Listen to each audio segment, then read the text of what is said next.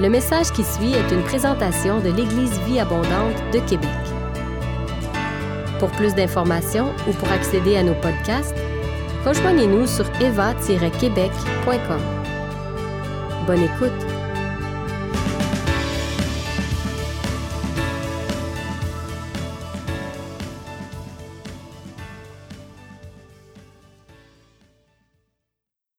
Alléluia. Est-ce qu'on m'entend? C'est bon C'est bon Ok. Comment allez-vous ce matin? Alléluia. Est-ce qu'on peut prier puis confier ce temps à Dieu? Père Saint, nous bénissons ton nom. Et nous venons devant de toi, Seigneur Dieu, pour dire, nous voici, nous sommes tes, tes enfants, tes serviteurs. Peut-être que vous entendez, ce- c'est la première fois que vous vous connectez à une vidéo où on parle au niveau de Dieu. Je prie que vos cœurs soient disposés. Père, je prie pour abaisser toute pensée qui s'élève contre la connaissance de Jésus-Christ et pour amener toute pensée captive à l'obéissance de Jésus. Sois béni, Père, au nom de Jésus. Amen. Comment allez-vous ce matin? C'est un peu particulier prêcher dans un contexte où le retour n'est pas toujours là, mais ça fait toujours du bien. Donc, pour vous qui êtes euh, à la maison, je vous bénis au nom de Jésus-Christ. Euh, moi, c'est Angelin Quadio, je suis évangéliste. L'une des choses que j'aime, c'est que des âmes soient sauvées. L'année dernière, Dieu nous a fait la grâce d'être en Tanzanie pour annoncer la bonne nouvelle et voir des dizaines de milliers de personnes donner leur vie à Jésus-Christ. Parfois, lorsqu'on dit ça, les gens ne réalisent pas à peu près qu'est-ce qu'on est en train de dire. Et puis, c'est comme abstrait. On parle de, de- de- de milliers, de dizaines de milliers de personnes qui donnent leur vie à Jésus-Christ. Je vais vous jouer une petite vidéo juste pour vous donner un petit aperçu à peu près des choses qui prennent place, notamment ce qui a pris place euh, en Tanzanie euh, l'année dernière. Et puis par la suite, je vais, intervenir là-dessus. Donc, on met la vidéo.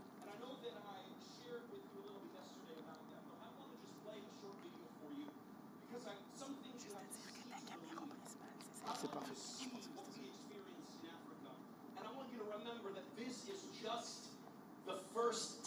This is just the appetizer for the great harvest. Si le son est coupé, c'est. Ok.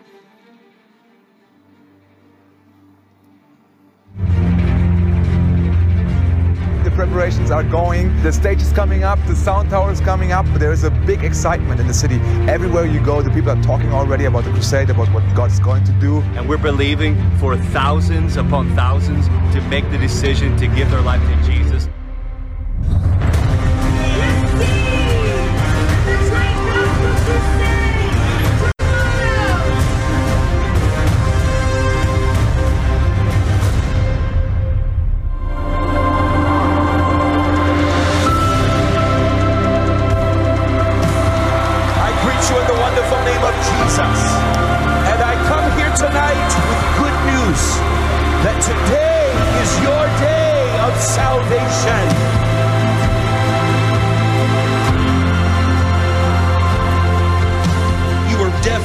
In the right ear for 15 years. Yes. Hallelujah!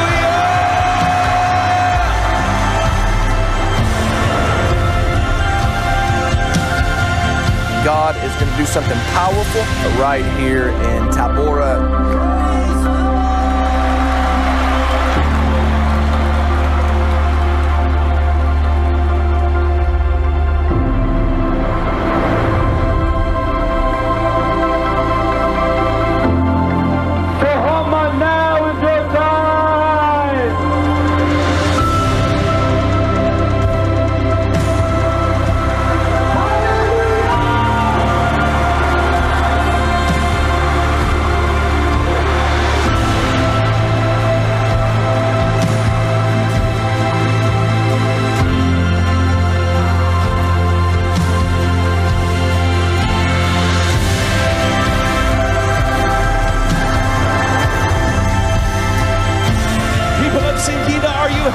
tonight.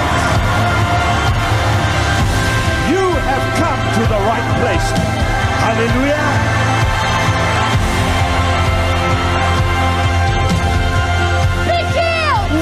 In the name of Jesus.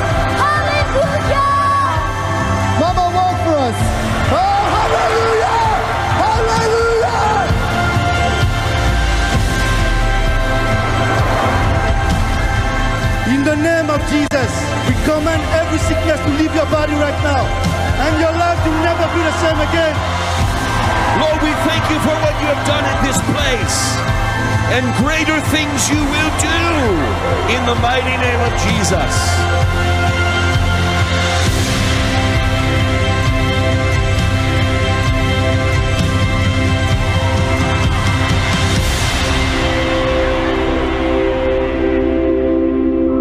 Alléluia. Je ne sais pas pour vous, mais moi, chaque fois que je vois ça, mon, mon, mon cœur est en feu pour les choses que Dieu a faites et pour ce qui s'en vient. L'année dernière, le monde entier était fermé. Tout le monde croyait qu'il n'y a aucune opportunité pour bouger. Mais j'aime ce que Daniel Colinda aime dire. Il dit, lorsque toute la porte, lorsque les gens ferment la porte devant nous, on trouve une manière de rentrer par le trou de la serrure. Et Dieu est celui-là qui ouvre des portes. Dieu est celui-là qui a ouvert des portes et il en ouvre encore aujourd'hui. L'année dernière, par la grâce de Dieu, on a vu tellement. J'ai jamais vu autant de personnes sauvées de ma vie personnelle que j'en ai vu l'année dernière. J'ai tellement vu des malades guéris, tellement de malades guéris. Et par la grâce de Dieu, on a commencé à mettre. J'ai tellement de vidéos, je n'ai pas eu le temps de toutes les mettre. Justement, c'est peut-être ça le challenge pour moi. Commencer à mettre plusieurs vidéos, les rendre disponibles sur euh, notre site internet. Donc, vous pouvez aller sur envprière, envprière.com. Ça, c'est en un mot. Et puis vous allez pouvoir voir plusieurs des vidéos qu'on a commencé à mettre, des vidéos de guérison, des vidéos de salut. Et il y en a plusieurs que j'ai commencé à, je continue de mettre encore. J'ai beaucoup plus de contenu qui s'en viennent que ce qui est là. Donc c'est juste dit, ça ce n'est que le début. Ce qui a pris place l'année dernière n'est que le commencement. C'est le commencement d'une vision d'avoir 150 millions de personnes sauvées d'ici, d'ici 10 ans.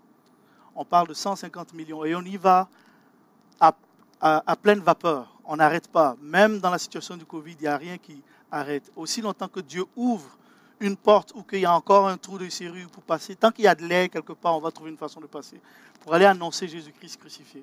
Peut-être que vous êtes là, vous vous dites que le monde est fermé, il n'y a rien qui se passe. Je vous dis, peut-être que vous n'êtes pas en train de regarder dans les bonnes nouvelles. Arrêtez de regarder les nouvelles que vous regardez. Et puis regardez dans ce que Dieu fait. Dieu fait de grandes choses aujourd'hui. Et il va continuer de faire de grandes choses. Il y a des millions et des millions de personnes qui sont en train d'être sauvées. Pourquoi je vous ai présenté cette vidéo? C'est d'une part pour vous expliquer un peu, donner un aperçu des choses qui ont pris place l'année dernière. Mais cette année encore, on continue. Par la grâce de Dieu, le mois prochain, je repartirai en Tanzanie. Et euh, je pars pour... Initialement, c'était prévu, j'étais prévu aller pour trois semaines. Mais je vais euh, prolonger mon séjour d'un peu plus de deux semaines encore. Pourquoi? Parce que j'ai l'occasion d'aller maintenant prêcher sur des campagnes d'évangélisation. Donc, on va se faire une campagne d'évangélisation en plus. Donc, on ira, euh, je serai un coach de, plusieurs évangélistes et on va les coacher pour faire ce que nous, on a fait l'année dernière. Mais en plus de ça, actuellement, dans les, dans les prévisions, on prévoit un million de personnes qui vont être sauvées. Donc, on a 93 évangélistes qui vont, par la grâce de Dieu, qui vont atterrir en Tanzanie le mois prochain. Et on s'est répartis dans presque tout le pays. Tout le pays, on est divisé dans plusieurs villes. Et rendu là, on va annoncer Jésus-Christ, annoncer le sang, de, le sang de Jésus qui sauve. Je vous dis, si vous entendez ce message, sachez que Dieu fait de grandes choses. Et peut-être que vous vous êtes toujours dit, je veux contribuer d'une certaine façon à ce que Dieu fait. C'est aujourd'hui aussi l'occasion pour vous de, contribuer. Vous pouvez aller sur envprière.com slash donner vous allez pouvoir contribuer à ce que Dieu fait. Je vous dis, il y a des milliers et des milliers de personnes qui sont en train de sauver au jour d'aujourd'hui, qui rentrent dans le royaume. Mais ça, c'est un dividende éternel que Dieu donne à ceux qui, lui font confiance et qui choisissent d'annoncer la bonne nouvelle. Amen. Donc, la Bible dit dans 2 Corinthiens 9, verset 6, ça c'est pour vous encourager aussi, sachez-le, celui qui sème peu, moissonnera peu, et celui qui sème abondamment, moissonnera abondamment que chacun donne comme il a résolu en son cœur, sans tristesse ni contrainte, car Dieu aime celui qui donne avec joie. Alors que l'invitation est faite pour vous de contribuer à l'œuvre de Dieu, contribuer à l'avancement du royaume de Dieu en donnant, sachez-le que Dieu est celui-là qui récompense alors qu'on s'engage. Nous, on a donné toutes nos vies, on donne toutes nos vies, on, on ne retient rien du tout. Et on vous invite à contribuer à ce que Dieu est en train de faire. Amen. Aujourd'hui, j'aimerais prêcher sur le thème de mon message, c'est le danger d'être trop tard. Je vais commencer par le, verset principal qui est Hébreu 3, verset 7. La Bible dit, dans Hébreu 3, verset 7, C'est pourquoi, comme le dit l'Esprit Saint, aujourd'hui, si vous entendez la voix de Dieu, ne vous endurcissez pas comme l'ont fait vos ancêtres lorsqu'ils se sont révoltés. Puis il continue un peu le passage. Mais c'est juste sur ce point-là que je veux m'arrêter. Aujourd'hui, si vous entendez sa voix, n'endurcissez pas vos cœurs. Donc il y a comme trois portions. La première portion, c'est aujourd'hui, qui dit le moment. Donc aujourd'hui, si vous entendez sa voix, n'endurcissez pas vos cœurs. Il y a, il y a, plusieurs années, il y a un, un avocat, un, gars, un homme qui travaillait dans une firme d'avocats, qui a raconté comment est-ce qu'il qu'il est devenu chrétien. Quels sont les éléments qui ont déclencheurs qui l'ont amené à devenir chrétien? Lorsqu'il avait 24 ans, il avait épousé une femme talentueuse et belle. Et à cette époque, il était athée et il avait persisté à essayer de détruire la foi de son épouse. Donc elle, elle aimait Dieu et chaque fois, elle aimait aller à l'église. Et au fur et à mesure qu'ils ont avancé dans leur relation, ils ont eu une fille. Et la fille, la charmante jeune fille, de plus en plus, au début, elle allait à l'église avec sa mère, mais de plus en plus, elle s'est tournée vers les conseils et les pratiques de son père. Et elle a commencé à, à s'éloigner de Dieu.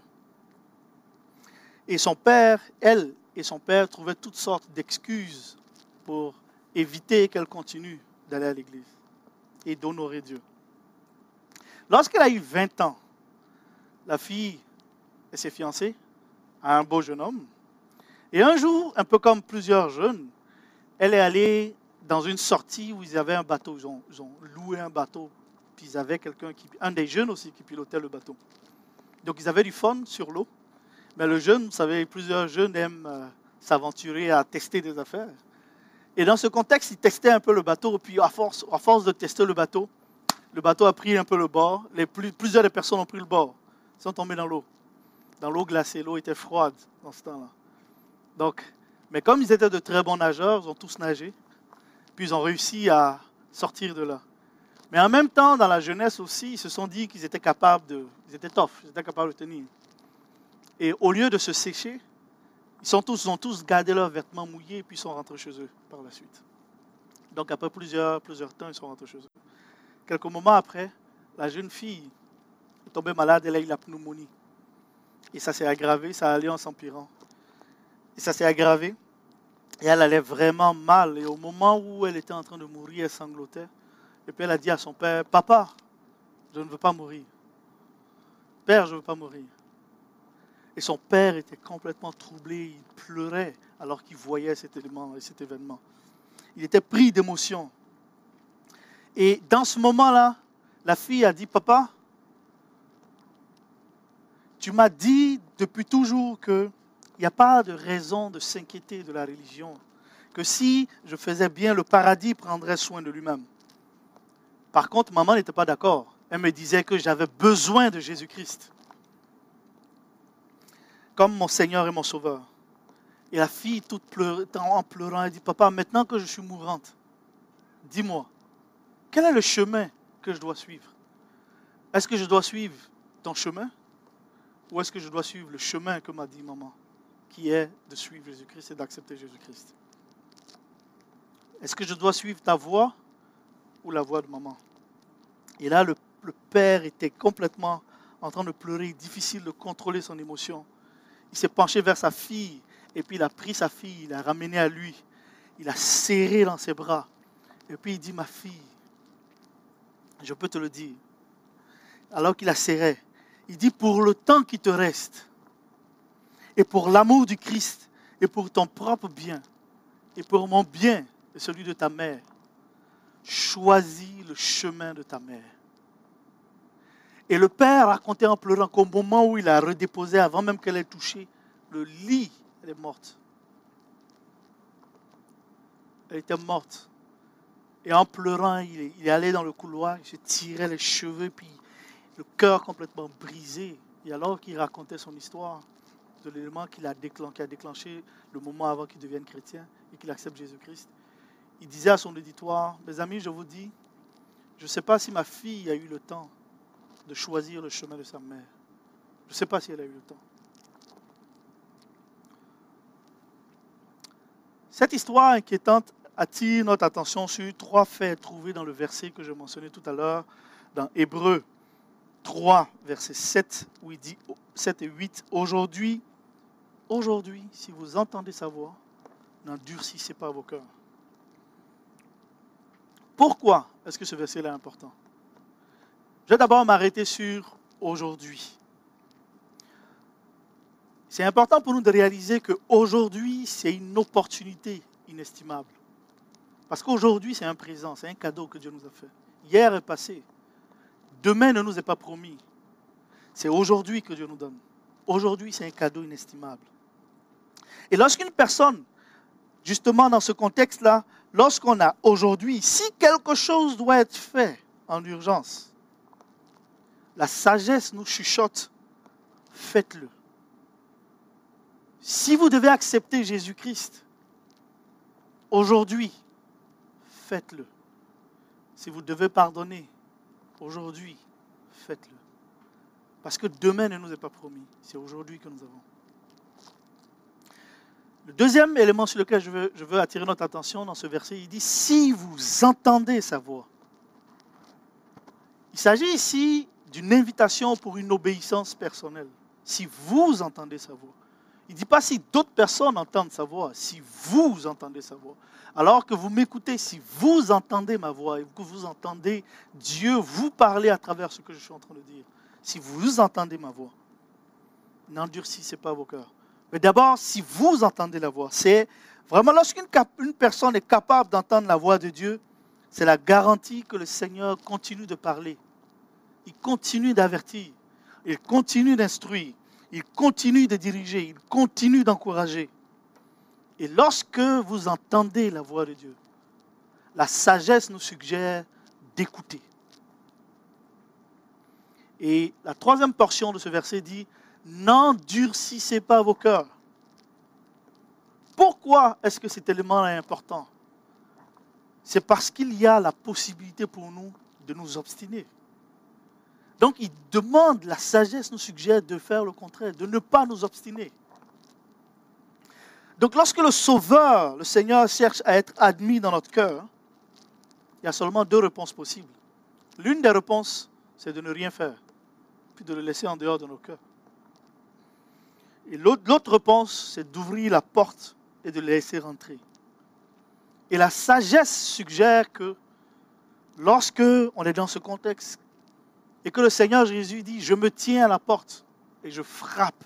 Si quelqu'un entend ma voix et ouvre la porte, j'entrerai chez lui, je souperai avec lui et lui avec moi.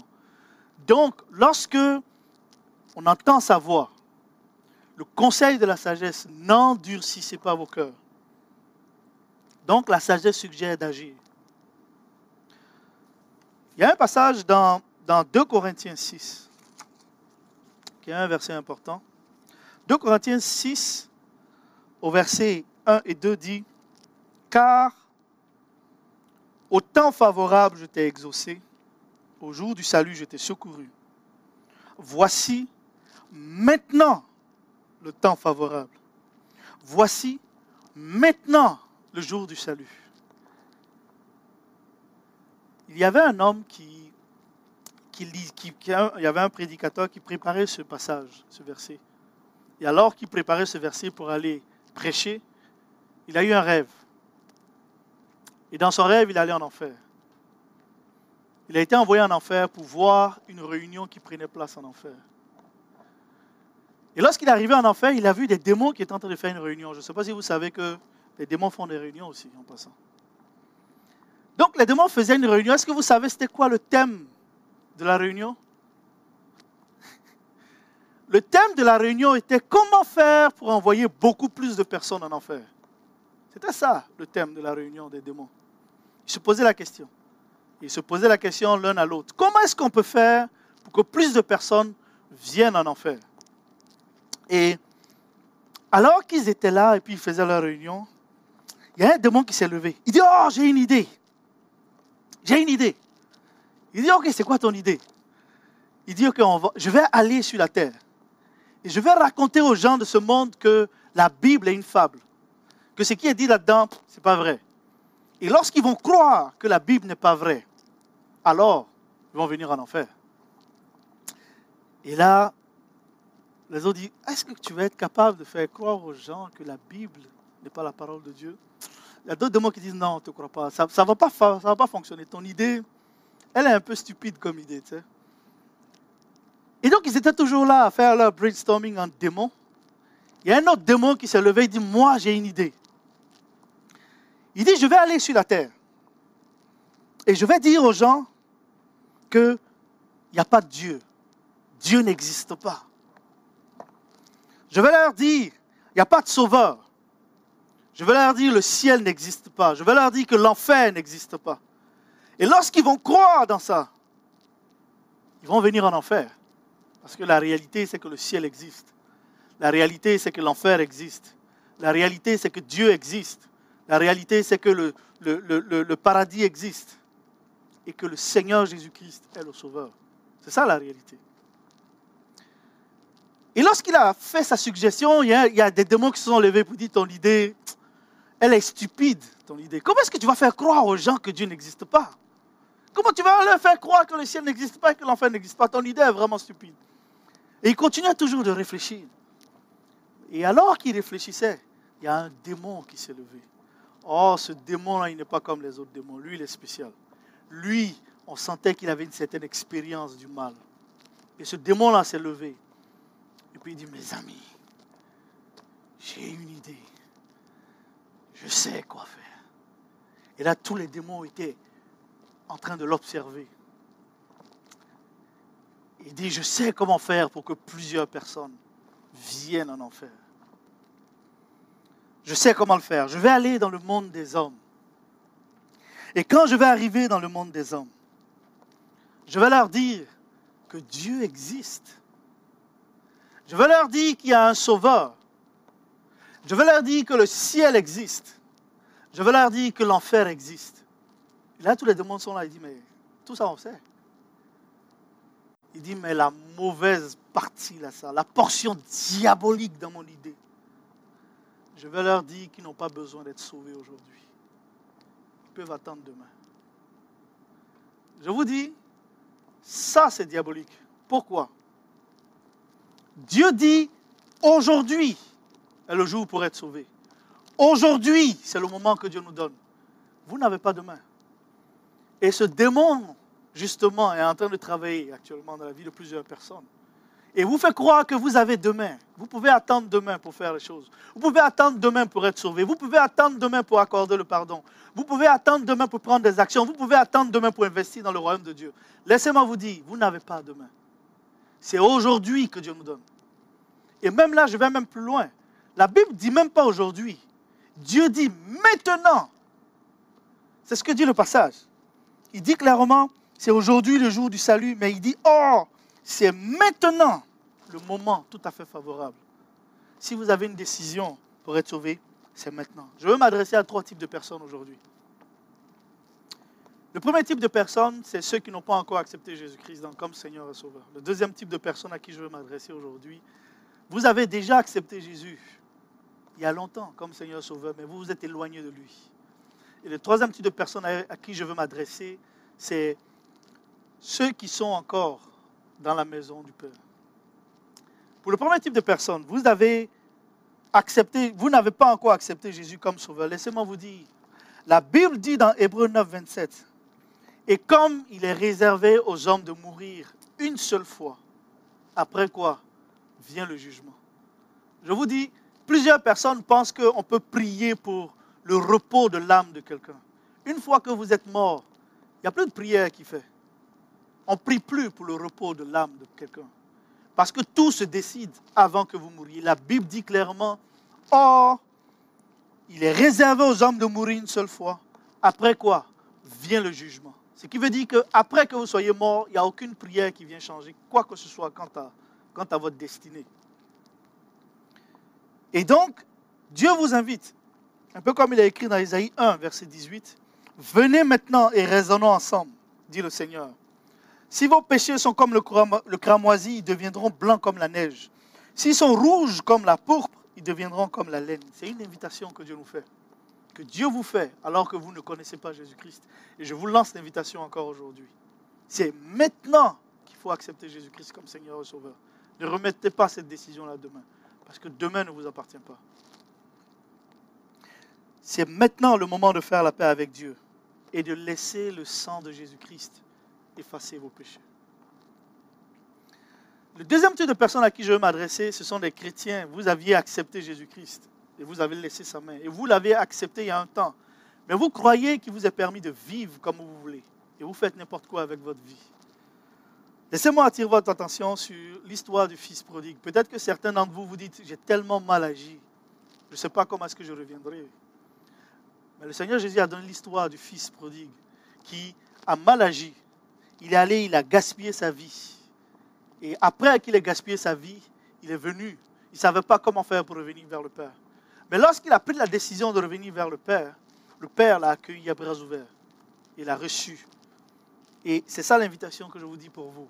Que le Père est prêt à vous accueillir, à vous laver et à restaurer votre destinée, à restaurer les plans qu'il a pour vos vies. Et à vous aussi, je réadresse le même verset qui était dans Ésaïe 1, verset 18, où Dieu vous rapporte, redonne cette invitation. Venez maintenant et raisonnons ensemble et plaidons ensemble. Si vos péchés sont comme le cramoisi, ils seront blancs comme la neige. S'ils sont rouges comme la pourpre, ils deviendront comme la neige. Je me souviens, certaines personnes se disent, je vais attendre dès que je serai sur le point de mourir, je vais accepter Jésus pour qu'il puisse laver mes péchés. C'est une énorme erreur. Vous ne pouvez pas jouer avec votre éternité de cette façon. Parce que la réalité, dans votre sommeil, vous pouvez partir. Vous pouvez être en train de conduire une voiture et un accident se produit. Et puis ça en est fini pour vous. Ne jouez pas avec votre destinée. Votre destinée éternelle. C'est maintenant le moment pour refaire la paix avec votre Père, pour refaire la paix avec Dieu et de revenir dans sa maison. Et je veux m'adresser enfin aux chrétiens qui sont dans la maison. Qui n'ont pas encore, qui n'ont pas laissé la main de Dieu, qui continuent de suivre Dieu. Je veux vous encourager à refixer vos objectifs de la bonne façon. La Bible dit dans 1 Pierre 1, versets 18 à 19, Sachant que ce n'est pas par des choses périssables, par de l'argent ou de l'or, que vous avez été arrachés de la vaine manière de vivre que vous aviez hérité de vos pères, mais c'est par le sang précieux de Christ comme un agneau sans défaut et sans tache que vous avez été sauvé. Le point sur lequel je veux insister ici, c'est que Jésus nous a rachetés. Il ne nous a pas seulement rachetés en lien avec le péché. La Bible dit clairement qu'il nous a rachetés de notre vaine manière de vivre. Comment est-ce que vous vivez votre vie? Comment est-ce que vous menez votre vie? Est-ce que vous menez votre vie comme, comme ceux qui ne connaissent pas Dieu? Est-ce que vous menez votre vie comme des choses qui ne sont pas importantes, est-ce que vous contribuez à faire avancer le royaume de Dieu? Le Seigneur Jésus dit, vous pouvez dire que ma nourriture est de faire la volonté de celui qui m'a envoyé. Votre nourriture, c'est quoi? Quelles sont les choses qui vous passionnent? Est-ce que c'est de faire avancer l'œuvre de Dieu? Ou c'est de, de, de faire avancer votre propre royaume? Est-ce que votre nourriture est de construire la maison de Dieu? Ou votre nourriture et vos efforts sont investis pour construire votre propre royaume? Je vous le dis, si vous ne bâtissez pas sur le roc, les vents viendront, les orages viendront et votre maison sera détruite. Ce n'est pas moi qui le dis, c'est la parole de Dieu qui le dit. Donc je vous encourage à réaliser la chose la plus importante et l'investissement le plus important que vous pouvez faire, c'est d'investir dans le royaume de Dieu. Pourquoi? Le Seigneur Jésus dit, pouvait, pouvait dire d'investir là où la teigne et la rouille ne peuvent détruire et là où les voleurs ne peuvent voler. Si votre espérance se trouve dans votre compte en banque, vous êtes bien malheureux. Si votre espérance se trouve dans votre réel, vous êtes bien malheureux. Parce qu'alors, vous espérez dans les choses qui sont périssables. Mais Dieu vous a racheté. Jésus nous a rachetés par son sang pour qu'on contribue à l'avancement de son royaume. Amen. Et donc, je vous invite à réfléchir comment est-ce que vous menez votre vie? Parce que le Seigneur Jésus-Christ nous a rachetés de notre vaine manière de vivre. Ne soyons pas laxistes. Ne soyons pas paresseux. Et ne remettons pas à demain les choses que nous devons faire aujourd'hui. Un peu comme, comme cette parole-là pouvait dire, c'est maintenant le jour du salut. C'est maintenant le moment pour investir dans le royaume de Dieu, je vous le dis. Parce que le temps sont comptés. Et Paul pouvait dire, c'est important de racheter le jour, de racheter le temps. Alléluia. Je terminerai avec ceci. Et j'aime, j'aime beaucoup cette citation de Daniel Kolenda, le président de Christ Foundation, avec qui on a le privilège d'être partenaire dans toutes les campagnes d'évangélisation. Et il, il dit cette parole, et puis je veux, je, veux, je veux que ça reste dans nos cœurs. Et cette parole, cette citation qu'il a, il dit, Dieu ne peut pas bénir nos bonnes intentions. Dieu ne peut bénir que ce que nous faisons. Peut-être que vous avez la bonne intention à un moment donné de donner votre vie à Jésus-Christ. Je vous dis, ça ne vous amènera nulle part aussi longtemps que vous ne le faites pas. Peut-être que vous avez la bonne intention à un moment donné de revenir à la maison. Je vous le dis, ça ne vous mènera nulle part aussi longtemps que vous ne posez pas l'action réelle. Peut-être que vous avez l'intention à un moment donné, peut-être demain ou plus tard, de pardonner à ceux qui vous ont offensé ou de refaire la paix avec Dieu. Je vous le dis, oh, ça ne fait, ça nous servira à rien aussi longtemps que vous ne posez pas l'action. Peut-être que vous avez l'intention à un moment donné d'investir pour l'évangélisation, d'investir dans la mission, d'investir dans la maison de Dieu. Je vous le dis, ça ne vous sert absolument à rien si vous ne posez pas l'action aujourd'hui. Dieu ne peut pas bénir vos bonnes intentions. Dieu ne peut bénir que ce que nous faisons. C'est pour ça qu'on ne se donne aucune relâche. Que même quand le monde est fermé, on continue de pousser pour avancer le royaume de Dieu. C'est pour ça qu'on ne peut pas laisser à demain. Pourquoi? Le Seigneur Jésus-Christ lui-même pouvait dire Travaillons pendant qu'il fait encore jour, car la nuit vient où personne ne pourra plus travailler. Je vous le dis, pendant que vous pouvez encore, c'est le moment de travailler, c'est le moment d'investir, c'est le moment de faire la paix avec Dieu, c'est le moment de marcher dans la volonté de Dieu. Je vais terminer en priant. Si vous faites partie de la première catégorie à qui je parlais, que vous n'avez pas encore donné votre vie à Jésus-Christ, je vais prier. Et puis, je vous invite à répéter cette prière avec moi, si vous le croyez. Parce que le plus important, Dieu n'écoute pas seulement les paroles qui sortent de nos bouches, il regarde ce qui est dans notre cœur. Si vous voulez accepter Jésus-Christ comme Seigneur et Sauveur, faites, cette prière-là. Fermez vos yeux et ouvrez votre cœur. Mettez votre main sur votre cœur si vous voulez, ou levez vos deux mains. Levez vos deux mains au ciel. Et dites Seigneur Jésus-Christ. Je vous laisse répéter aussi. Seigneur Jésus-Christ, je reconnais que je suis un pécheur. J'ai entendu ta parole et je choisis de ne pas m'endurcir. Car tu le dis clairement, aujourd'hui, si vous entendez sa voix, n'endurcissez pas vos cœurs. Je choisis de ne pas m'endurcir. Pardonne-moi mes péchés. Pardonne-moi mes offenses. Je reconnais que Jésus est mort pour mes péchés. Je reconnais qu'il a payé le prix pour moi. Je veux revenir à la maison. Lave-moi. Pardonne-moi. Écris mon nom dans ton livre de vie. Sauve-moi, Seigneur Jésus-Christ. Aie pitié de moi et restaure-moi. Peut-être que vous êtes de ceux qui aviez, étiez dans la maison et puis vous avez laissé la main de Dieu. Puis vous pouvez prier avec moi aussi ainsi. Père, je te bénis parce que j'ai l'occasion d'entendre cette parole avant de mourir. Je te bénis parce que tu ne m'as pas laissé dans mon péché. Je reviens en cet instant. Je reviens à la maison. Lave-moi, purifie-moi, restaure-moi au nom de Jésus-Christ. Pardonne-moi mes péchés et donne-moi de vivre d'une manière digne du royaume. Je veux racheter le temps, Seigneur. Alléluia. Merci de me remplir à nouveau de ton Saint-Esprit.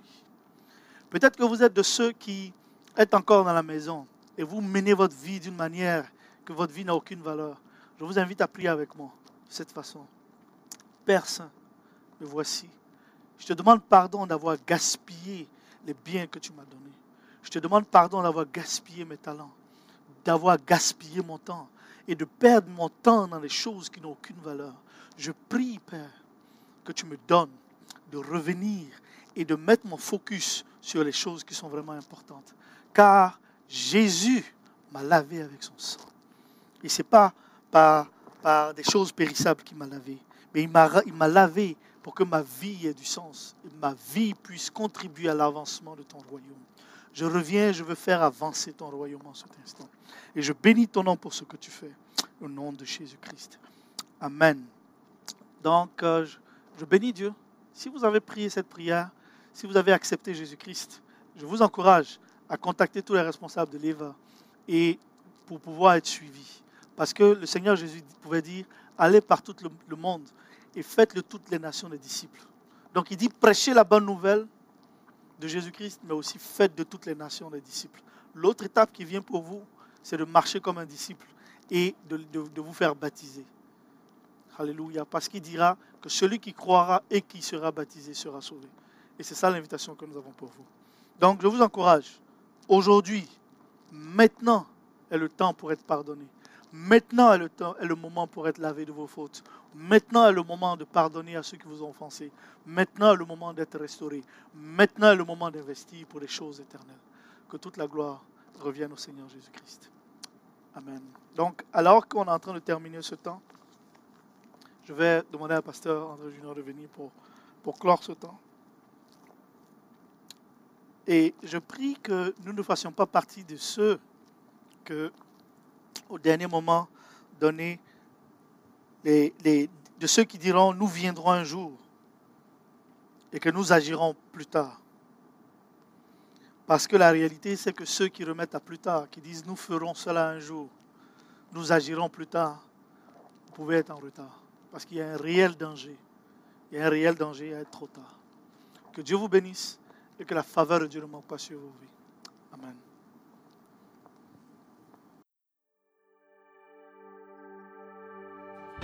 Si vous avez aimé ce message, nous vous invitons à vous joindre à nous lors de nos rencontres du dimanche matin. Vous trouverez l'horaire et l'emplacement de nos réunions sur notre site internet eva-québec.com. N'hésitez pas à communiquer avec nous et que Dieu vous bénisse.